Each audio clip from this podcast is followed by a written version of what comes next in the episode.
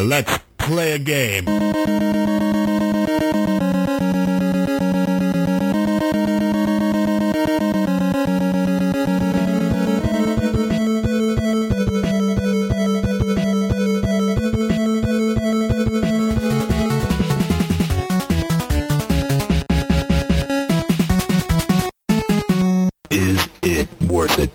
Again, and welcome to yet another edition of Is It Worth It? Now, if this is the first time you've listened to the show, typically what we do is we take a game, play it, and tell you whether or not it's worth it from a collector's standpoint. These games are usually rare and valuable. Hi, I'm your host, Blaine J, and with me, the co-host with the most from the other coast, we have James Milholland. How you doing, James? Excellent. Greetings, everybody in Radioland. And today we're playing one of James' favorite games, Final Fantasy Legend 2, released on the uh, Game Boy in 1991 here in the States. This is a Square game, uh, pretty famous. If you don't know what Final Fantasy is, you're listening to the wrong podcast. This, however, originally was a Saga game. If you're familiar with uh, the two that I believe there was only two or maybe three that came out here, it plays a little bit like that. Um, almost a Dragon Warrior type game in some respects. Uh, really a great game for the GBA, but it's it's been a while since I've played it, unfortunately. And James is the expert on this game. Uh, I believe this is the game that encompassed the majority of your childhood. Um, we all had that one game we just played a little too much. I think this is James' version of that. This is this is my game. Absolutely, all these games, all Final Fantasy Legend one, two, and three. I played way too much of. Yeah, see, I was the kid that didn't have a Game Boy until he was like 15, you know, because I, I grew up a Oh. little on the poor side here and there, and this was during an era where uh, money was scant, so I didn't get one until I was much older, and uh, at that point, uh, I bought Zelda, you know, Link's Awakening or whatever, and that was Fantastic Oh, yeah. game. Fantastic. wonderful game, but basically the only game I played on the original uh, Game Boy until you know much later in life. and That that was the only one I owned. So, unfortunately, I missed all of these. But I'm going to let James take the helm for the, for this game and let him uh, get going on it, and uh, I'll quip in here and there. I did play the game about ten hours. I, I didn't get anywhere near through it though. Yeah, if you know what you're doing, it's probably I don't know a 10 to 14 hour game. I mean, you can probably do it a lot faster than that if you really know what you're doing. If you're just enjoying it or casually playing it, I'd say you could beat this thing in God 12 hours maybe. I got about eight hours into it until my game unfortunately uh, crashed. We'll get into that a little later. Oh, wow. Still depressed, still depressed over it, but uh, it's a bug in the game. But anyways, okay. So this game, it's one of those games where it starts out with you waking up in your bed, and it's your dad waking you up, and he's telling you he's got to leave. But before he leaves, he gives you a piece of something called a, or a magi.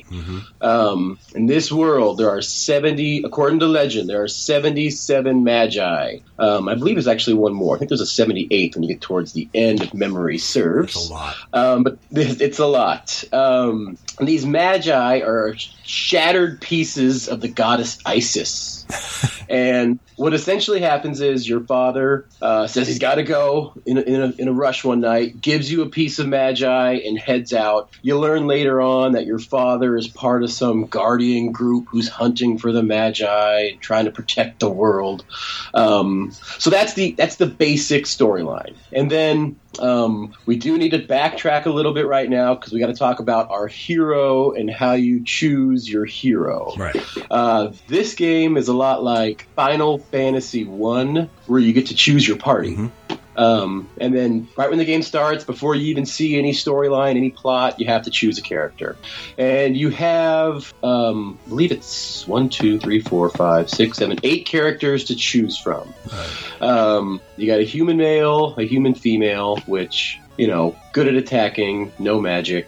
Uh, you have a human male mutant, and that's a human male, excuse me, a male mutant or a female mutant, um, which can use magic, not so great at attacking, pretty standard. Then you got a robot, and then you got a choice between three different monsters. However, you can pretty much choose anyone you want. Um, we'll talk about that in a second.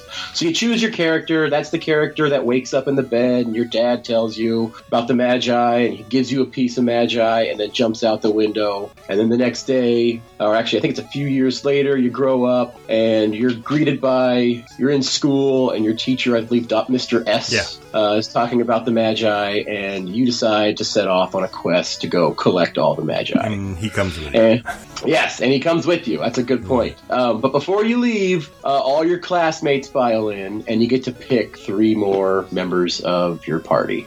And you got the same choices. You can duplicate your choices. Um, generally, the humans, it doesn't matter if you pick male or female, they're the same type of, same stats. Uh, they just have different starting weapons. Same thing with the mutants. Doesn't matter who you pick. Uh, same stats. They do have different, a different um, uh, magic they start out with. The male mutant starts out with Blizzard, and I, Blaine, you chose the Female. Uh, female. Yeah. What, what what does she start out Uh, with again? Fire of some kind, yeah. Fire. Uh, flame Yeah, okay. or something. Yeah, it hit all the Yeah. enemies. Yes. Flame hits all the enemies. Uh, your robot. Robot's um, probably the best character I think in the Yeah, I game. picked two. You pick two. Yeah. But you can pick Uh, a robot as your main character, right? Yeah. So, pick whoever you want. Doesn't matter. so that kind of kills the storyline right there, because then your dad would be a robot, or anyway. well, maybe maybe he built. Maybe he you. did. Maybe he yeah, built- small wonder, right? Yeah, I remember that Yeah, show. exactly. Okay, continue. Um, and then there's the monsters. Um, but just talk more about the robots. The robots they don't uh, they don't gain experience. They don't gain levels, which no one really gains levels. We'll talk about that in a second, though. But they essentially whatever equipment you equip to these that character, the robot, that increases their stats and increases their uh, health and abilities. So it's kind of like you know if you had a robot today, you get better parts, it's a stronger robot. If you get weaker parts, it's a weaker robot. That's I think it was that thought process. really cool. And there's also multiple glitches concerning the robots where um, you can do various things to permanently increase their stats. I didn't actually mess with any of that um, because there are some bugs involved and stuff, but I thought it was kind of nifty, you know. And they're all with the robots because the way their system works. Um, for the most part, I believe it was items that like kick and punch that would go away if you used them completely. For whatever reason, the stat bonus that they had uh, would remain on the character. And what I mean by use them completely is this is a game where you have uh, weaponry and items that as you use them, say you buy a gun for whatever your robot and you're attacking, each time you use it, it'll have a number beside it. It'll deplete a little bit. And when it goes to zero, that item goes away, right? That's exactly right. That was one drawback Yeah. of this game when we first started playing. Because you, you know, all other Final Fantasies, you get a sword, you go hog wild with your sword. This game, you got fifty uses with your sword. Which, yeah, it's more realistic, but it's so annoying. It's kind of like a weight system on, say, Skyrim or something. It's like, okay, I get that my character can't just carry everything in the world, but come on, you know, it's like, I, you know, or Earthbound is another fine example that has just like such a tiny inventory system, and you're like, I just want to carry everything, but it won't let you, and it's, it's just a minor annoyance, but it, you know, it was an annoyance. No, you're absolutely right. And um, you know, robots they're unique because if you uh, equip like a sword that has 50 uses, it cuts it in half. Yeah. So you only get 25 uses, which is which sucks. But the cool thing about robots is if you like if you go to an inn and you stay at the inn, it'll replenish that tw- that you know whatever however many you use back up to 25. I guess it's like instead of robots having to sleep, I guess the inn taker would like repair the robot is the thought process there. So it would repair all of his parts, bringing them back up to what they Yeah. were. However, every other character, the humans and the mutants, you use a sword, you used it once, you can never get that back. Yeah. So you go, and there's plenty of weapons where you'll weird, start out at 50 and go all the way down to zero, and you're like, oh god, what do I do next? Yeah, Gotta get another weapon. no way to fix it at all. I mean, that same innkeeper or whoever is fixing it, couldn't they just fix your sword as well? But no, they can't. You have to buy a new one. No, they can't. freaking annoying. The good thing is you get weapons all throughout the You game, uh, you know, in, in dungeons and whatnot. It is kind of expensive. When I was Yeah. playing through it again recently, I, I found myself hurting for money a, lot. So yeah. yeah, I, So- I had two robots, which made it a little better. But if I were to play through again, I think I might go for robots. I don't know. try it out. Uh, it'd be hard till the end. Once you got to the end, you'd be you'd be cake, but uh, it'd be a little tough in the beginning because it's so expensive. It's so expensive. Nah. They all need all the weapons. Yeah, but the robots because they replenish, you know, their weapons like that. It's like I was really leaning on the robots hard. Once I got the, I think it's called an SMG. It's like a looks like a semi- semi-automatic weapon or something to both my robots. They were killing, you know, even the boss, the Ashura, one, the last boss I believe I fought, uh, uh, they blew through him in like three hits. You know, it was just like boom, boom, go. boom. And I was like, okay, I'm pretty OP. So, um, and you are able to buy weaponry in uh, like Giant's Town and a couple other places in the game.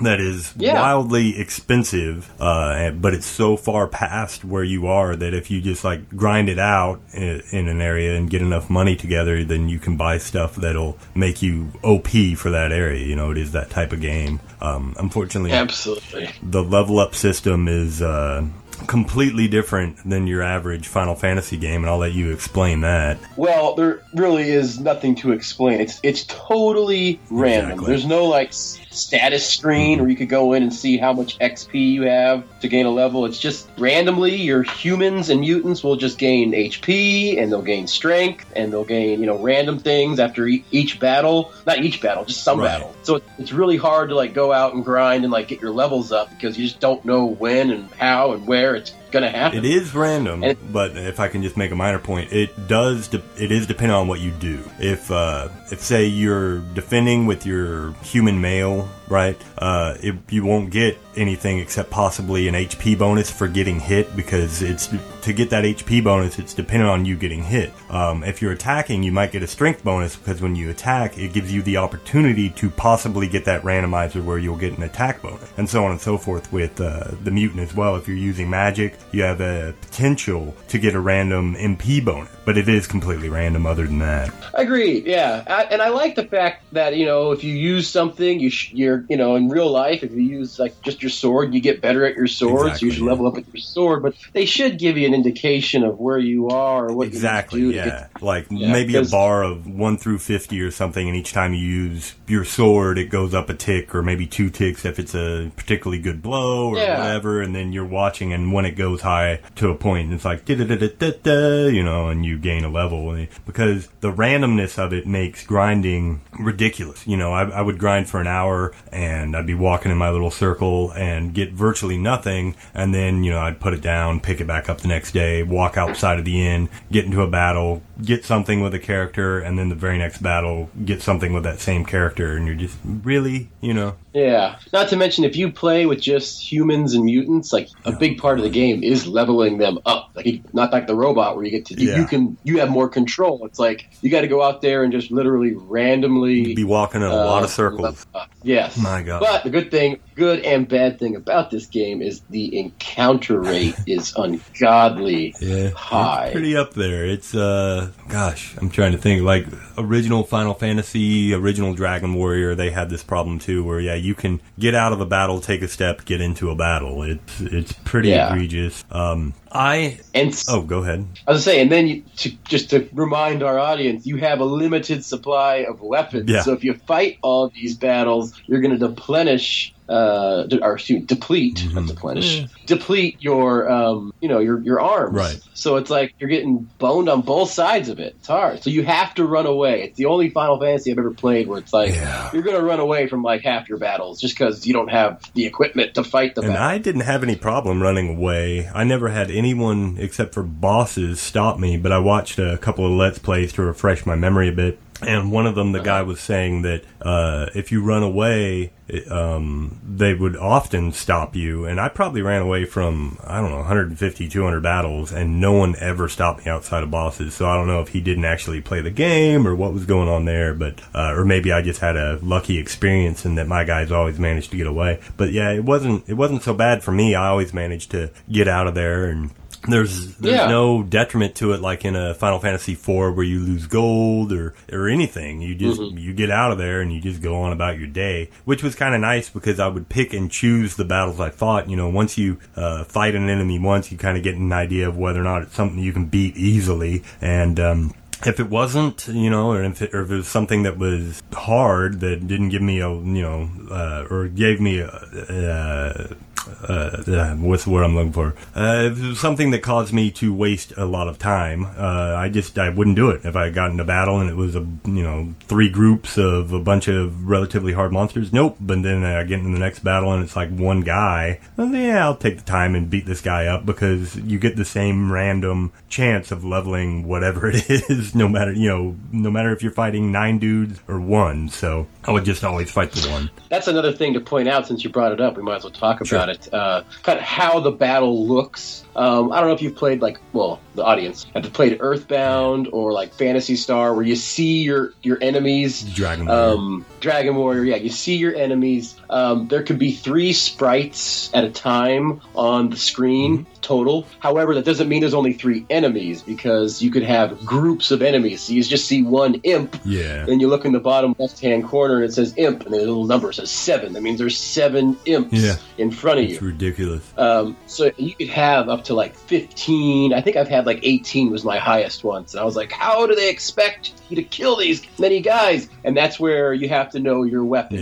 Because some weapons target one individual enemy, some weapons target everybody on the screen, and then other weapons target like one group. So if there's just like seven imps, it's just one character. Your usually guns would like target all seven of them. So you know you have like your robot target all seven of those guys, take out that entire group, and then your other guys can start working on the other people. But yeah, get a little nutty. Yeah, same same being true for magic. Uh, you really have to kind of memorize which magics uh, deal like all damage. Like I told you, I started with a spell called Flame that would deal damage to all, and then um, other spells would only deal damage to like a group or a singleton or whatever. And the thing about magic too, uh, while we're on the subject, this was probably the most egregious, most annoying thing about the game to me is you have four slots, and as you randomly learn spells, you'll randomly forget whatever is in that last slot, right?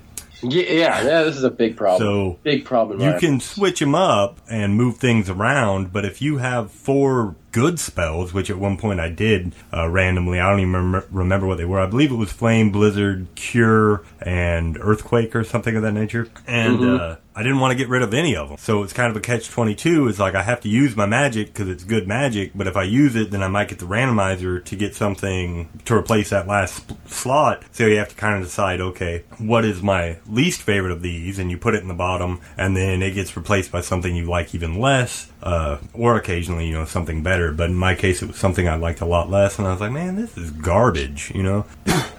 It could have been solved easily with like, hey, this mutant wants to learn this spell. Do you want to learn this spell and replace it with? And you got to replace one of your other spells. Just say no, I don't want to learn that spell. I'm, I'm cool with my you know four spells. Uh-huh. Yeah. But that that would have been the easy solution. But they uh, they missed the boat on that one. You know, this is So- this is a very old game. I mean, I was 11 when this came out, so they were still learning, and it's a Game Boy game. So what is in it is surprising. You know, the amount of detail, um, graphically, musically, is incredible that it's coming out of you know the original brick that we know as Game Boy. So we Yeah. have problems, or I have problems with it. It's hard to go back to it, certainly. But if I had had this when I was an 11 year old kid, it would have been that game for me as well, James. I could see me not putting this down. You know, this would have been on every car ride, um, every basketball game, every everything I'd go to as a child. This would have been in my back pocket.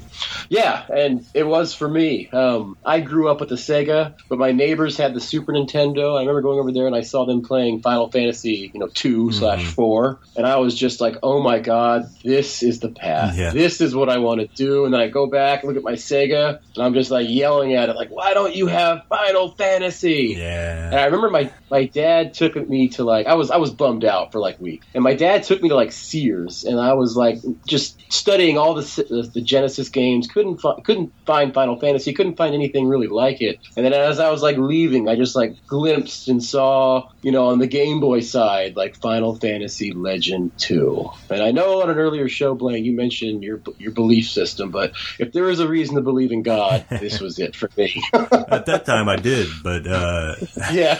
But I was like, "Are you kidding? Final Fantasy?" And I saw the number two. I'm like, "This is it. This is the game." And um, you know, we weren't a very well-off family either. But this was like one case. I, there was there was two cases in my entire life. My dad like bought me a game when it wasn't related to a holiday or a birthday, And this is one of the instances. I think he saw I was upset. He's like, fine, here, this will shut you up for a couple of weeks. He's like, let me get you this. Wow.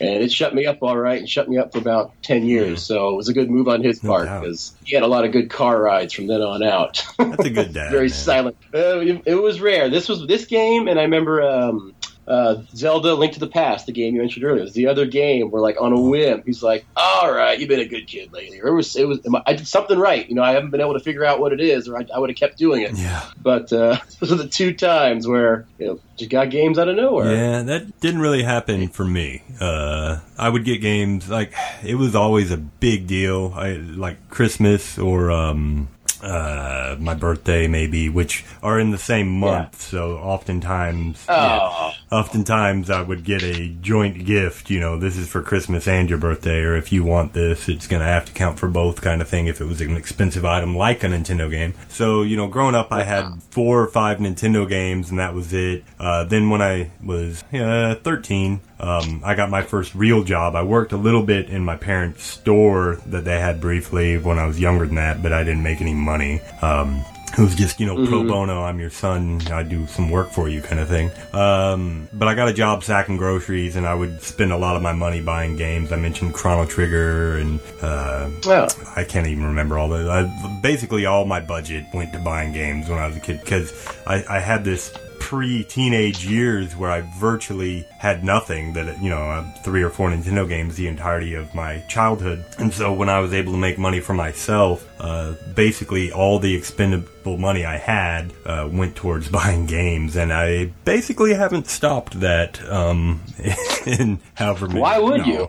Uh, because I'm literally running out of room at this point. Uh, uh, I don't have any pictures of uh, my game room currently on Instagram or anything, but if I did, you'd be like, wow, where do you even sit? Because currently I'm sitting in the middle of the room and it, yeah, it's just ridiculous. I'm surrounded on all sides by gaming. let's. Uh, we haven't talked about monsters yet. The other group. Oh, right. Uh, you get to choose between originally a slime, I think a baby dragon, and an imp. And it doesn't matter who you choose. I mean, they, they all have different abilities, but this game, like after randomly after certain battles, you'll be presented with this monster's meat. You know, whatever monster you just fought's meat. Delicious. And if you if you yes, delicious. If you feed it to your monster, it'll turn into a different monster. Doesn't mean it's going to turn into that monster. It'll just turn into a new monster or enemy or creature, and then you have new abilities. And I'll tell you this: these creatures, for the first about half the game, you basically are only playing with the other three characters because you never find anything good. Yeah. Um, about halfway through, you find something that'll it'll work. Uh, it does. The monsters do get stronger and better towards the end of the game, and you start to find something that you can actually use. But Right. man, for the I I just replayed it with a monster. and God, for the first, like I said, at least half the game, I'm just like cycling through different things, just trying to find something that. Well, at least you know maybe I have a cure spell that can at least cure me during you know certain times. Wow.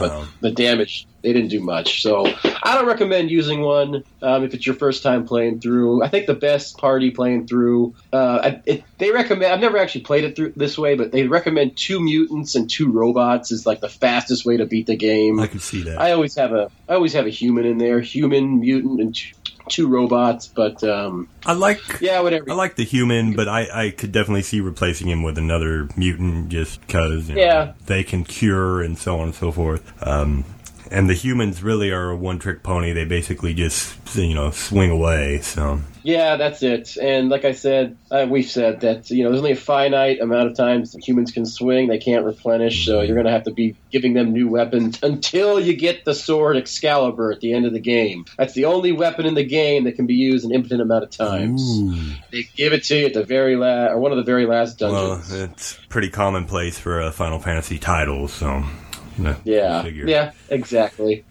Um, now you do you get your four characters, and like uh, you alluded to before, uh, you can have a fifth character with you Mhm. uh, at certain parts of the game. Uh, the first one is Mister S. He helps guide you through uh, this cave right outside your village, and that leads you into like the the open world for this uh, level. Yeah. We'll call it for now. Pro tip: Um, You should probably walk around with him for as long as you can stand because he makes it almost impossible to die, and you might as well level with him in your party as opposed to without. Yeah, I was just going to say that. That's a very smart thing to do because um, he attacks 1st Mm-hmm. He has magic that'll take out an entire enemy group. Um, so, yeah, you'd want to stick around with him, use him for all he's worth because right when you get out of that cave, he says, All right, you're on your own. Take it easy. Yeah. And then he's Like you do as a Then you're teacher. You're a teacher, and you often leave kids on the outside of caves. I'm sure. Absolutely. oh, yeah. Outside of caves, outside of alleys, anything. Yeah. Uh,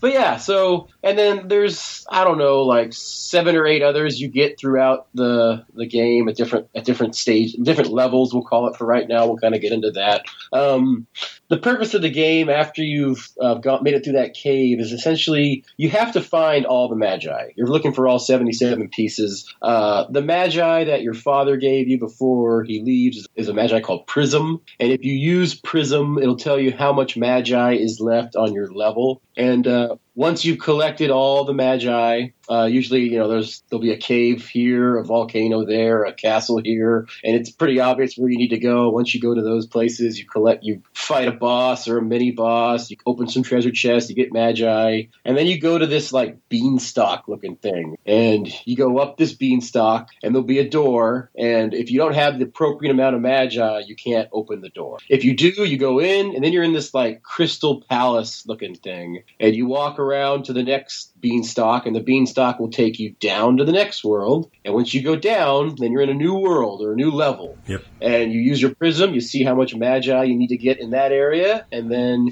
you set off into that world and you find the magi of that world. Yep, and there's a lot of traveling between worlds. Um, and some pretty interesting stuff. There was a world of giants, kind of Final, no, not Final Fantasy, uh, Super Mario 3 style, where everything is just huge, and it was pretty nifty the way they handled that. And Yeah. um, yeah, I, I thought it was really cool. There was a lot of diversity between the worlds themselves, and uh, like I said, you travel back and forth between these using the beanstalk method a lot to uh, different story ends and what have you. So it's pretty pretty nifty and. And big forward thinking for a Game Boy game. You wouldn't expect something quite this big uh, out of you know the old brick, but here you have it. So Yeah, like you said, yeah, each world's totally different. Each world's got its own little story. There's a desert world. Uh, there's a world where there's this big, beautiful city, and the the uh, leader of the city decides to cast out anyone that's uh, deformed or has any problems with them. So there's like another little village outside the city. Uh, there's a racing village where you just go there and you participate in a big a big uh, race. cool. Um, there's a there's like a samurai village world, uh, many different types of diff- different worlds, and yeah, like you said, it's it's very unique and it, it does does add a little bit to the story. I think the the strength of this game is. I think its music is probably number one. It has really good music. We should we need to play some music of this game uh, throughout this episode. Yeah, I'll, I'll pepper some in here and there, right here probably.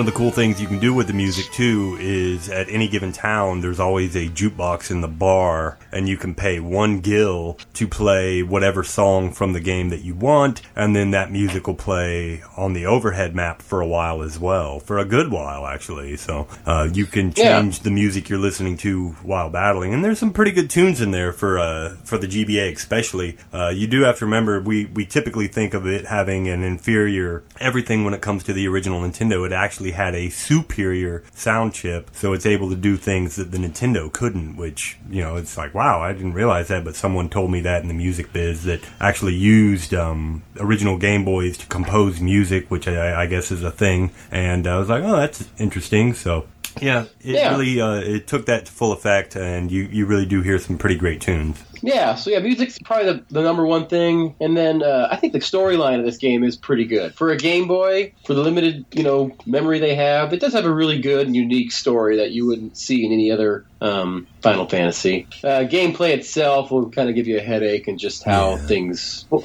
the actual controls are fine, but it's just you know Yeah, everything fe- like- everything how feels tight. Um, it, it's not like a Mhm. bad system in, in in that regard. Nothing feels floaty or weird or anything like that. Uh, it's it's just all about you know this could have been done a little better or that could have been done differently. Or, yeah, and it's Mhm. a lot of that comes from memory problems with the game itself, I believe. So.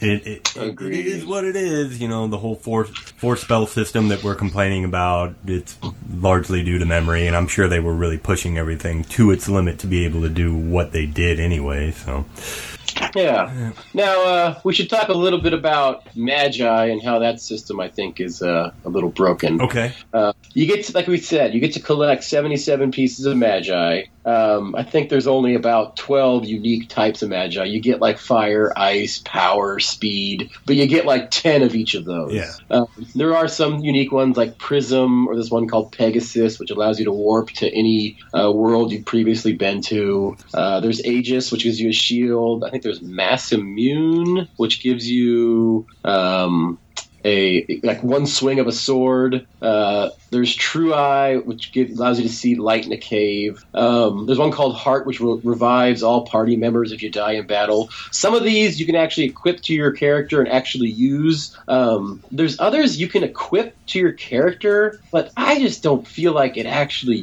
does, anything, anything. yeah. I mean, it's supposed to like if you equip the fire one, you're supposed to be immune from fire. no, you're not. Yeah, I think it kind of worked. Yeah, kind of. I did read that they they reversed two of them. I think like ice and thunder, something like that, was reversed. If you have the thunder one equipped, uh, you're immune from ice. And if you have the ice one equipped, you're immune from thunder. There's some there was some thing. If you equip the speed one, it increases your agility in battle. But I don't feel it does anything. I didn't notice I, any difference whatsoever. Neither did I. Like I, I read about this recently just because I was like, was I playing this wrong the last like you know twenty Yeah. years? And I read, like, no, not really. It, it says it's it's a very subtle, if any, difference. So I mean, yeah, there's I equipped them not much- because you can, and assumably it was Uh-huh. doing something, but I noticed zero difference. I even I sent you a text while we were playing as, does this do anything? And you said, no, I don't think it does. There's a few in the end that do. And yeah, Yeah. evidently they all do, but I don't think they do. I think they're wrong on that front. Uh, yeah, it, they. This is another part the game should have, you know, emphasized, which is which uh, we talked about this earlier. I, I, I, my theory, this is just a theory of mine, that the people who created Final Fantasy VII played this game, saw the Magi system, and were like, okay, I see it. Now we're going to make it better. We're going to correct it and turn it into what we have now, materia. Yeah. We're like, you, you correct, you collect these little magic shards. You can equip these little magic shards, and they actually do something. Yeah, it's it is similar for sure, and it could have been the inspiration from Materia, but we'll never know. We'll never Yeah. know.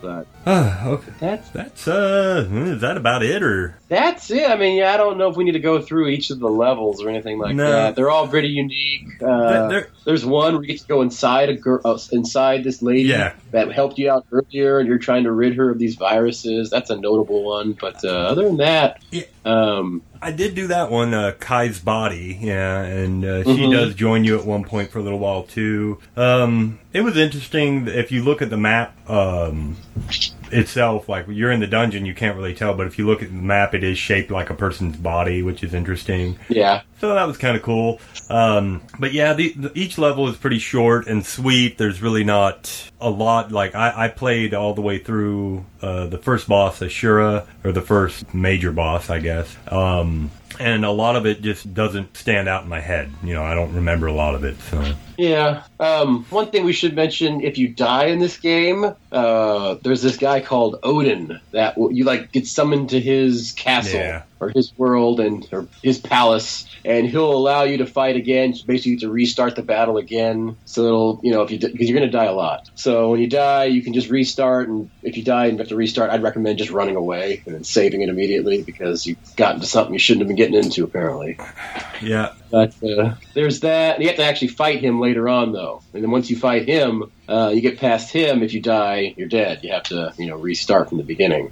So that's something to keep in mind. But uh, yeah, that's that's really. I mean, I'm trying to think of anything else we need to talk about in the game. It's it's it's not terrible. I guess uh, we need to get to the part of is it actually worth it? Well, the, the thing is with this game is unlike most of the games we talk about on the show, it's actually um, really, really cheap to get a hold of. You're not going to spend a lot of money on this game. In fact, uh, you purchased this game and sent it to me, and I think you spent thirteen dollars, if I remember right, somewhere in that Yeah. neighborhood. So Yeah. if you have a Game Boy, this is a pretty good game. You're going to get at least a couple hours out of it, and it might grab you like it did James, and you might get several, you know, tens of hours out of it. Um, it's not one that I was able to really go back to. Uh, I I am in a time in my life where my free time is very, very, very precious to me. And I was playing this game a lot at, at work on breaks and things like that, trying to get in there, but um, and get some time in playing it. But uh, it, it was hard for me to stay focused on it because the story wasn't grabbing me like a modern story was, and the graphics and the system, and and it just became more and more tedious for me to be able to play it. But if I was one of these people that you know, a college kid or a literal kid that just had infinite free time, yeah, I'd, I'd be able to play this game through in probably a couple days. But uh, unfortunately, where I'm at in my life right now, uh, RPGs are something I have to play over the course of a month, um, even if they are a short one like this. So. I would say if, if you loved Final Fantasy 1 through 6, or if you started playing Final Fantasy around that era, you'd probably really like this game. If you if you started at 7 or past 7, yeah, there'd be a lot of things you'd be like, what is this? Well, how, why, are- you know, we're going back in time here. But no, it, it's, it's okay. It's not bad. It, it's. I'm definitely glad that it's in my collection now. I have a relatively small Game Boy collection, largely due to the fact that I there's a lot of shovelware for the Game Boy. Uh, just a lot. It's one of the you know it was one of the longest lived systems ever. I think it came out in like '88 or something here in the states. I'm I'm not sure of that number, but it didn't stop production until like '94 or five. So. oh God. yeah. Excuse me. It's there are some bugs in the game. I will warn people Yeah. about. I got stuck on one. Uh, there's this like it's called the trash can bug, where you can double click your trash can and then you select a character and you select your character. It gives you like an agility boost. But apparently, I didn't know this when I was playing it in the past, but I got burned on it. You know now as a 30 year old, when you give your character agility, it like decreases or increases your magi. And what ended up happening with me is I had like 60 magi, and then all of a sudden I had 36 magi. And like we talked about earlier, if you go up that beanstalk, you can only go through a door if you have the appropriate amount of magi. Well, since I used this bug or this glitch, the game thinks I only have 36 magi, and I can no longer progress to the next stage. Yeah. So my game was for nothing. So I cried for a few days. And I actually bought this game. Um, I bought the, the Japanese version, Saga 2, uh, Goddess of Destiny. It's it's getting shipped to me right now. It's all in Japanese, but I've found some potential ways to translate it. So I'm going to try it out there. I was hoping to get it before uh, we recorded, just so I can kind of give the audience a little taste of what the uh, the remake of this game, the 3D DS remake, looks like. Yeah. But uh, didn't get a chance to, so maybe in our next recording, I'll just give a two minute blurb Oh, yeah, I'd love to about uh, what, what the what the remake looks like. It's supposed to be the exact same game, just totally new graphics, totally new style. So Now, I don't know. Have you played the Saga games for the PlayStation? I I think I have. Um, I might be getting two games confused, but I think I have. I don't know. Tell me about them. Maybe it'll light up my memory. I mean, I honestly, I was hoping you had. I own them. Uh, I, I did Yeah. start the first one a couple times, and it has a similar system where your weaponry degrades, and within an hour of playing it, I was like, well, I don't want to play a game where I'm constantly having to buy new weaponry and stuff. That's just a little too much realism for me, and I put it down. Uh, graphically, they were beautiful. The music was amazing. But you know, what are you gonna do? You know, uh, it's for me that much having that much in depth. You know, like uh, systems and stuff is. Know, Vagrant Story is another one that comes to mind that uh, I, I want to play it, you know, and I own it, and I want to play it. And one of these days, when I'm, you know, you know, dying or something, and I have the time to do it, I'll, I'll play them. But uh, I, I just don't have enough time in the day to play a game that in depth. Um, even like Skyrim, you know, I did play that uh, and play it a lot, but it took you know three months to get you know 20 hours in on that game for me, and uh, yeah, it's just these type of games that are that in depth just are a thing of the past for me, unfortunately. And I'm sure some of the listeners listening are in the same boat. You know, you have kids, you have a full time job, you have other hobbies, things you want to be doing with your life. It's kind of hard to play RPGs. It is my favorite format by far, but I find the older I get, and the more responsibility that I get, the more apt I am to be into a game that'll only take six or eight hours to beat. Um, and I'm finding myself playing those more often than not. So that and I I use walkthroughs a lot. Like I don't have I can't afford to like be stuck on a game for more than a couple of minutes. If I'm stuck, I'm like, no, I got you know, I only get an hour here to play a day, so I gotta look up and see where the hell I'm supposed to go next, or I'm I'm not gonna you know finish this game. For sure, I've, But- I've always been a walkthrough guy, and if if I could show pictures on a podcast, I would. I'm staring right now at my shelf of walkthroughs. I have a I don't know maybe a hundred or 150 uh, you know guide books that you would see at Walmart and the like for all these different RPGs, all the Final Fantasies, Dragon Warriors, Rogue Galaxy, I see Skyrim, Legend of Gaia, all that kind of stuff. And um, I, I would always use the guides when I was a kid because I and I, and I still have this. Unfortunately, I have to get when I play in an RPG everything. I can't leave behind that one summons that you don't really need, or you know the the sword that uh, is a one of like in say Final Fantasy IV. There's a sword you get fairly early on called Ancient and there's nothing special about the sword that I can recall. Um, but at the end of every one of my playthroughs, I would have the ancient in my inventory, along with you know Kain's Gungnir, which is a one of weapon. Because if it's the only one in the game, that means if I sell it, I can never get it back, and I have to have everything at the end of the game. I'm one of those people that has to have every little thing, so I would always get these guides to make sure that uh, that happened. Yeah, I'm kind of the same way. It still chaps my ass when I think about Final Fantasy X and I missed a summon, some sister summon I was supposed to Oh, yeah. get, and I'm still. It's been about ten years, and I'm still thinking about that. I got I got to replay that game so I can get that damn summon that I missed. Final Fantasy 12 for me was the one where I was like, that's it, I'm done. Because uh, I'm playing through it and I'm using the guide. And the guide says at one point, there's like, there's all these little pieces of stuff you find on enemies. I can't even remember what they are, you know, but they're like little drops that are used for something. But uh, the guide tells you explicitly, it says, um, uh, these type of items are useless until end game. Uh, until you get to end game, go ahead and sell them. And I was like, okay, cool. So it was something that I would be, you know, I don't even remember what they were, little MacGuffins that you could use in some kind of crafting or something later in the game. And Hmm. uh, I would just sell them, right? And uh, then I get about, I don't know, two thirds through the game, and I come to a page that says, I hope you didn't sell the item blah blah blah that fell off of blah blah blah because without it you won't be able to get the ultimate whatever weapon for so and so or something. And I was like, that's it. And I turned it off and I've never played it again because I'd sold it. That's horseshit. I sold it you know, because the fucking guide said to sell those type of items. It didn't say sell all of them except for this one. You know, a good writer would put that in, but they didn't. And there's a much more egregious story that I won't share here because I'm going to be doing uh, an episode with uh, Brent and uh, Nick from the RPG show regarding uh, Breath of Fire 3 that is beyond ridiculous. And maybe I'll tell you off air about it if you're interested, but uh, I'll save that for their show because I did say I explicitly wanted to be on that show to share that one story, which is just, it's mind boggling what Brady Games did to my life as a kid uh, because of this. But uh, just the worst type of stuff. And then another guy that is famously horrific as far as um,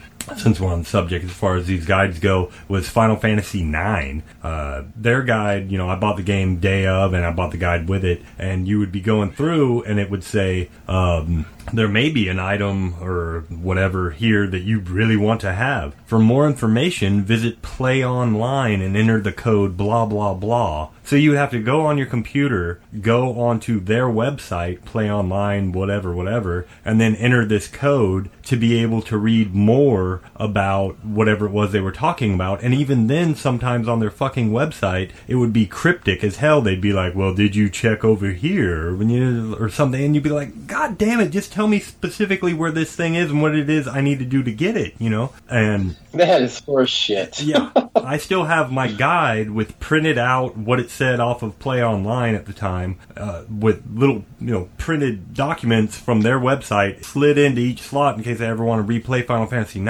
And you know, obviously now I would just pull up a FAQ because that that guide is completely useless. It's ridiculous how useless it is. But uh, I still paid whatever it was, eleven bucks for it, and basically got a redirect to a website. You know, just egregious. But anyway, um, that's neither here nor there. That's Final Fantasy Legend Two. it is worth it. Sorry for going Yes. off the rails. Um, I do want to mention you and I are in uh, talks, and uh, we're going to do it to do a new show. Uh, not on this network, but on the RPG Show network, um, and we're tentatively calling it um, "Video Games the Movie" podcast. And this is going to be a podcast where we talk about video games based, or not video games, movies based off of video games, or in relation to a video game. Like we will be doing at some point uh, movies like Scott Pilgrim vs. the World or War Games that aren't, or Cloak and Dagger, that aren't specifically about a video game, but they are so entrenched in the video game world or lore. Uh, movies like Ta- Tron is another one. Um, that, yeah, we'll include those. And also cartoons at times, I believe, we'll do like uh, Captain N the Game Master, maybe Mario Brothers Super Show, Legend of Zelda, these type of things. Uh, I'm wanting to do it bi-weekly. Um, I don't know if we're going to be able to keep up with that schedule. We probably will. We don't. We haven't really decided on the first episode yet. I believe you joked that it should be Wing Commander.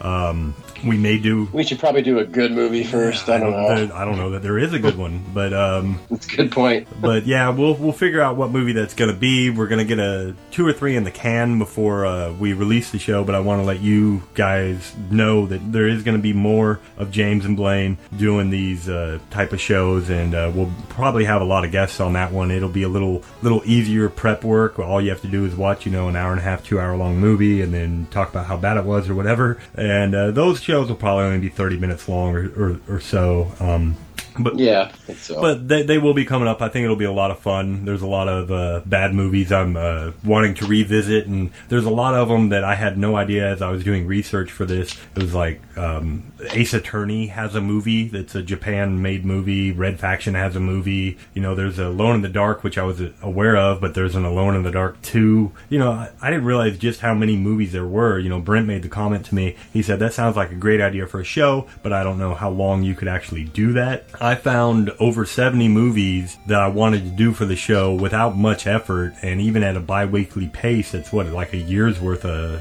movies or so, or two years. I don't know, I'm not good at math, you're the teacher, but uh, it's a lot. It's a lot. So, um, and, and as I said, we, we could delve off into movies that, uh, are more tangentially related, um, you know, that just have a video game in it or themes. The Wizard, there's another one um, that I think would be cool. Anyway, um, so there's that. Uh, you can write us, please. We we I didn't get any uh, emails on the SNES show. I thought for sure I would. All right, I just want to interject right here that um, at the time of recording, I didn't get an email, but I did get one after um, after we had already recorded the episode, and I decided to interject that here. And I know that James also got an email or two, or I'm not sure what, but unfortunately, due to just a lot of shit in my life, mostly, I wasn't able to get back with him to record before this episode was going to air, so I decided, well, I don't want to make anyone that wrote into me feel like I wasn't going to interact with them uh, or read their list or whatever. So I decided I'll just interject here and read this list. Um, this is coming to us from uh, a longtime listener named Josh. His top 10, and he states also in no real order. Starting with 10, Super Mario RPG. We mentioned that on the show. It didn't make our lists, but it probably should have. Number nine, Super Mario World. Number eight, Final Fantasy two slash four. He said it was also his first. Number seven, a game we didn't discuss at all, Zombies Ate My Neighbors. This is a really great game where you play a kid, you know, fighting, you know, zombies trying to save your neighbors. Uh, I may go more in depth in, into this game at a later date. It's actually climbing in price. It's a really great game. Number six, he has Lufia 2. Um, I love the Lufia series. It does suffer from some things that um, a lot of older RPGs had. Uh, the most egregious being the whole thing where if you get all your guys attacking one single guy, um, and that dies before the other guys can swing, they just stand there doing nothing as opposed to attacking the next guy in order, if that makes any sense from an RPG standpoint. Um, games like, uh, Golden Sun did this, although I believe in the Golden Sun games it would just cause you to go into defense mode rather than attack the next character, but still pretty egregious. Um, Still a great game though. Um, really great. It was one of the first games I remember that had a game after the ending where you could play in like a, I believe it was a cave or a tower. I can't remember which, and uh, like get all kinds of items and different stuff that uh, you couldn't get in the main game. That was really nifty. Uh, number six or number five, he has Super Castlevania. Great game. It made my list. Number four, he has TMNT 4 Turtles in Time. Um, I love this game. If you haven't played it, it's basically the same game as Hyperstone Heist or the arcade game if you ever played that in your local arcade. Um, it's a side scrolling, isometric kind of beat 'em up in which you play as, well, the Ninja Turtles. And they all have slightly differing abilities, but for the most part, they're, uh, they're all the same.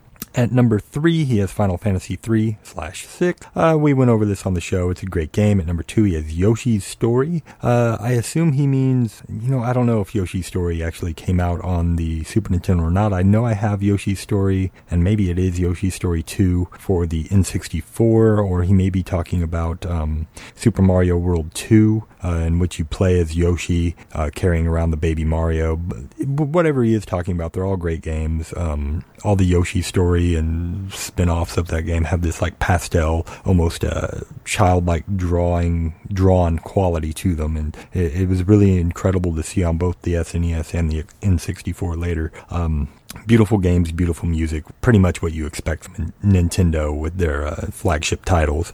And at number one, he has Chrono Trigger, which, yep, of course he does. And he also says that honorable mentions could be Disney side scrollers like Aladdin and the Lion King. And he also really dug Earthworm Jim. And he he also poses a question. He says, A question for you. Looking at my list and listening to you guys today, do you think the Super Nintendo was the definitive RPG machine?